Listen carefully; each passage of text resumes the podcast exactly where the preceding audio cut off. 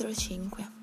Greta. Nel mio studio vuoto, in attesa del prossimo paziente, mi fermo a guardare la pioggia fuori dalla finestra.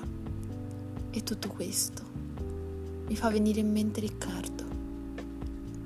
Ricordo che quando lo vidi per la prima volta era una giornata uggiosa proprio come oggi, in cui mentre stavo scrivendo una relazione molto difficile, sentii all'improvviso bussare alla porta. Al mio segnale entrò un uomo, un bell'uomo, dall'aspetto accattivante, anche se, e ci feci caso solo in quel momento, era conciato parecchio male.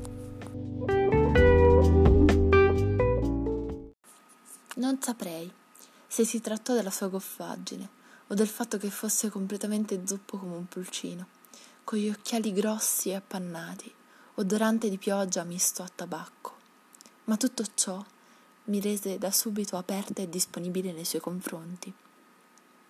Più propriamente, forse, per la mia indole ad aiutare il prossimo, mi fece tenerezza.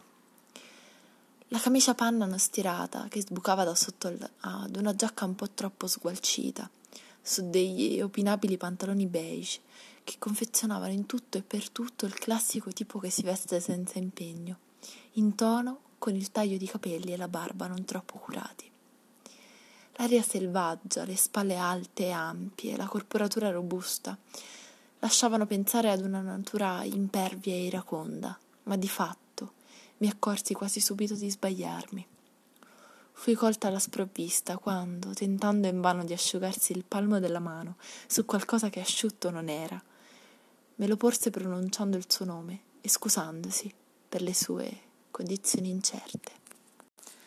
Dottoressa Voce, dissi in maniera alquanto formale, sistemandomi i capelli dietro l'orecchio per darmi un contegno mentre abbozzavo un sorriso, seppure timido.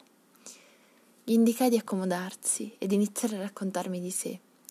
Finì con l'incuriosirmi sempre di più, per cui le sedute di una volta a settimana si infittirono. Tutte le mie ore libere erano buone per pensare al suo caso, a possibili soluzioni o percorsi da intraprendere insieme.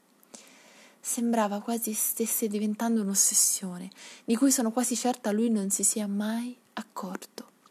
In effetti mi è oscura persino la ragione per cui accettai di prenderlo in terapia, visto che avevo da poco deciso di prendermi del tempo per me, magari per una vacanza.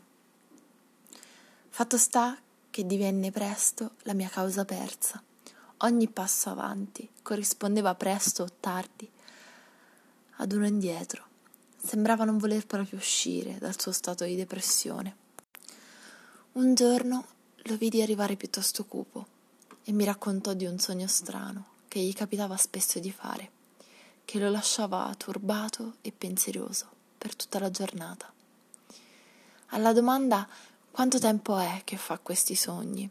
vidi i suoi occhi emigrare verso qualche altro appiglio, quasi avesse voluto smaterializzarsi immediatamente da lì. Vedendo che si prendeva qualche secondo, come a riflettere, perso nell'osservazione delle sue mani, concentrai la sua attenzione su di me, quando dissi «Se non se la sente di parlarne adesso, non si preoccupi. Avremo tanto tempo a disposizione». Non serve affrettare le cose adesso. Mi scrutò come volesse leggere dentro di me, come pensando a quanta importanza dare a quella frase, ma io non lo so perché riuscii solamente a congedarlo nel modo più professionale possibile. Mi rendo conto solo ora che quella fu l'ultima volta che lo vidi come paziente.